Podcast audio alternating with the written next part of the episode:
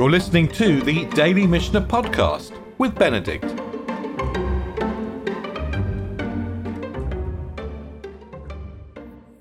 So we're in the 17th chapter of the Mishnah. And this Mishnah is all, this chapter, this chapter, and by the way, the 18th chapter which follows it. This chapter is all about carrying things on Shabbat. But rather than carrying them from private to public or public to private, these are things we're just going to carry around our house. And the question is can anything be picked up on Shabbat? Or are there certain things which we don't touch on Shabbat? So the classic thing that we might not touch on Shabbat is something that has no purpose. So we wouldn't, uh, or we, um, touching is the wrong word. We might not move because they have no purpose. So, for example, we wouldn't move a hundred dollar bill because it has no purpose on Shabbat. We can't transact with it, or we wouldn't move something which is dedicated to a forbidden purpose. So maybe a box of matches, which can only be used to light a fire. And there's a third category in the Mishnah, things that we wouldn't move. And this is not addressed particularly in this chapter, but things that for some reason are repulsive or, or disgusting. So, so there might be some things that we just wouldn't want to move on Shabbat because they, it's just they're not conducive to the atmosphere of Shabbat. Those are three categories, but we're mainly going to be engaged in the question of purpose. Does something have a purpose on Shabbat, or is it like the $100 bill, which has no purpose at all on Shabbat and we wouldn't pick up? And the Mishnah is going to bring a range of implements which are used for forbidden purposes. So a hammer and an axe and a saw and a rake and a winnowing shovel and a pitchfork or a part of a loom like a whorl, or a needle to sew with, or a, a, little needle to sew, sew thread with, or a big needle to sew a sack with. These are all examples of utensils which you've got for primarily no purpose at all on Shabbat, because they're used for activities that we don't do on Shabbat. But the Mishnah still permits them if we use them for activities which are permitted. And this is the surprise, if you like, in Mishnah 2. Noteladam kunas. A person takes a hammer. egozim. You can we take a hammer to, to crack nuts. So maybe we do we, we we're not going to take the hammer to build with, but maybe we need to crack a nut to eat.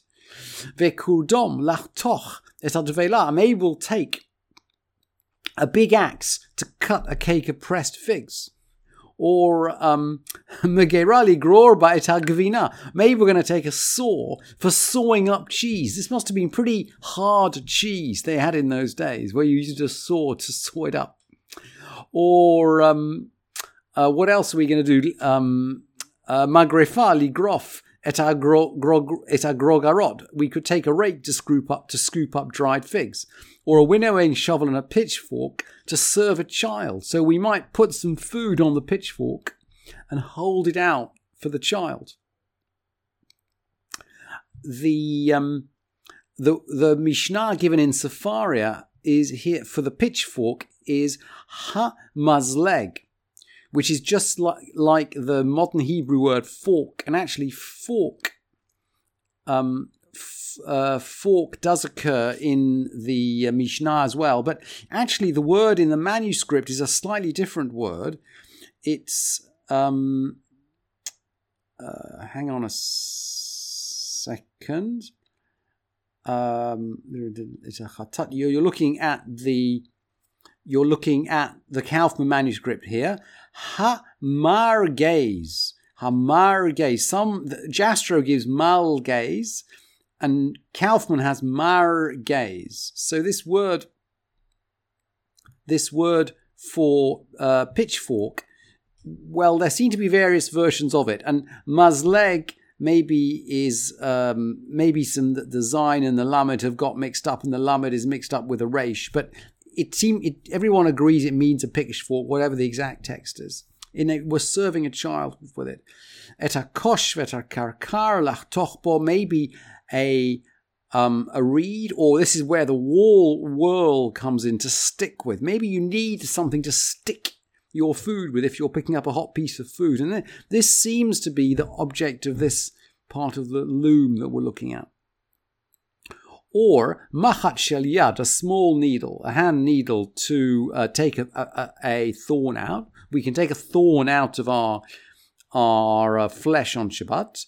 Um, machat shel yad litolet hakotz v'shel sakayim liftoach boit adalet.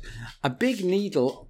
This is translated by everyone as a sack needle but it, it's a needle of sakaim. I think sakaim are people who make sacks. And maybe the word sack in English is cognate with an old sack in uh, Greek or Persian or something. To open a door. So even in those days, they used to pick locks with needles, just as they do in films today. So these are all examples of things that we generally are forbidden for use on Shabbat when they're used for their normal use, but we actually are going to use them on Shabbat for other purposes. And then the Mishnah continues a whole bunch of other robberies. Kanesh el ve'im yesh keshev, a reed for olives. This is um, a, a, long reed which they used to use for stirring up the olives in the barrel. So the olives are salting in the barrel. And there, there's a whole mixture of brine and olives which are um, there's a whole mixture of brine and olives, which are gradually maturing, and we're going to just stir it round to keep it mixed up. And every so often, we're going to take one out to taste it. And the reed which we use to stir it up might have a little a little um, scoop on the, on its top that would collect up some brine or some olive oil when we stir it round. And if that's the case, then it's a container and it's susceptible to impurity. Kaneshel zeitimim yesh keshe barosho makabel tuma. It accept it, it can take tuma. V'im lav a makabel tuma. If it doesn't, if it doesn't have this this scoop on the end, it's not doesn't accept tuma.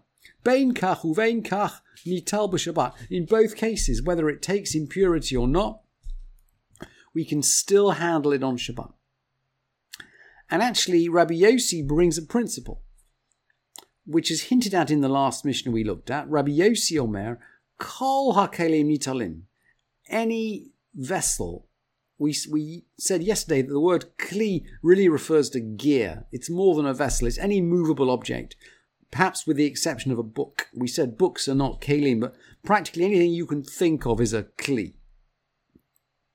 Rabbi Yossi Omer, Kol HaKelim Nitalim, we can take any object, chutz min hamasar hagadol veyated shel machresha. Other, these are rather specialized tools, and it seems to be that these are so specialized and it is so dangerous or so so dangerous to use them or one is so liable to cause damage by using them that you would really never use these except for the purposes for which they are intended. You wouldn't use a large saw uh, basically this is a carpenter's professional saw. You wouldn't use this to cut your cheese with. So he says all vessels can be carried except for these really specialized objects.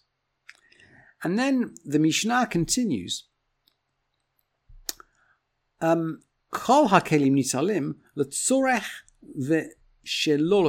all vessels may be carried, whether required or whether not required. Letzorech ve'shelol letzorech. To whether we need them or whether we don't need them. And the Gemara is not quite certain as to what this means. Maybe it means whether we need them actually to use for their own purposes, like using the saw to cut cheese with, or using the um, uh, needle to pick a lock with. Maybe it means here where you, we need to use it because we need maybe the space that it's sitting on. So maybe we're taking an object because we need the space, which is a legitimate use of an object, but it's not the same as using it because we need to perform an action with it. Rabbi Nehemiah says Ein nisalim tzorech. Rabbi Nehemiah says, no, no, no, no. You can only take when you have a particular need for what is required. And actually, the halacha does not go according to Rabbi Nehemiah. The halacha is that we take whether for need or for not for need. Kol hakelim nitalim letzorech v'shelo letzorech. Either when we need it or when we don't need it, and we can debate in the Gemara exactly what, what that means, and I think that debate's not resolved. But that's the halacha. We, if there's a tool, then kol, the, the, the halacha is kol kelim nitalim nitalim b'Shabbat.